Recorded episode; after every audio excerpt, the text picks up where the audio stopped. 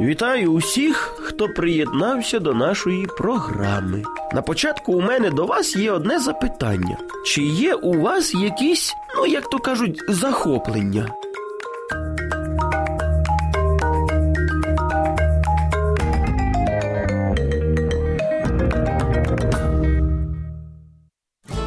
А моя історія про хлопчика Артемчика. Його ніщо не цікавило, ні навчання. Йому взагалі було просто лінь чимось займатися, окрім одного грати ігри. І часто у Артемчика з мамою відбувалася от подібна розмова.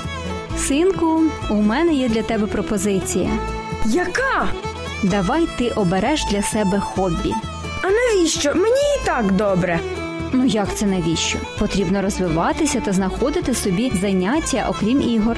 Я не хочу. Немає такого, чим би я хотів займатись. А може тобі просто лінь? Ну, може і так, але я все одно не хочу ні ходити до музичної школи, ні до спортивної секції, ні на щось інше. Мама вже й руки опустила. Пройшов деякий час, і як тільки Артемчик прийшов до школи, однокласник йому та й каже: Привіт! Ти уявляєш? У нас за місяць буде конкурс талантів. Ти ж будеш приймати у ньому участь? Напевно, не буду.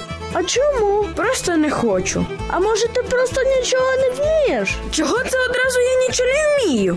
Ну, е, ти мені ніколи нічого такого не розповідав. Скажи чесно, в тебе є якісь захоплення? Та яка різниця?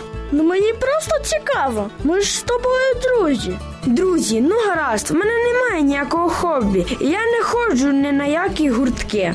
І ніколи тобі не хотілося кудись ходити? Ні, бо на це потрібно так багато часу. Але повір, коли ти будеш займатися улюбленою справою, то час буде дуже швидко проходити. Ну, можливо. Пройшов місяць і настав час конкурсу талантів. Було дуже багато всіляких виступів, і тоді вперше Артем пожалкував, що нічого не вміє. Наступного ж дня він обрав інструмент, на якому хотів би грати, і записався до музичної школи. Про це він ніколи більше не жалкував, адже саме музика стала його життям. Мої любі, не лініться. Розвивайтеся і пробуйте себе у різному. А час моєї історії, на жаль, підходить до свого завершення. Тому бажаю вам солоденьких снів. До нових зустрічей.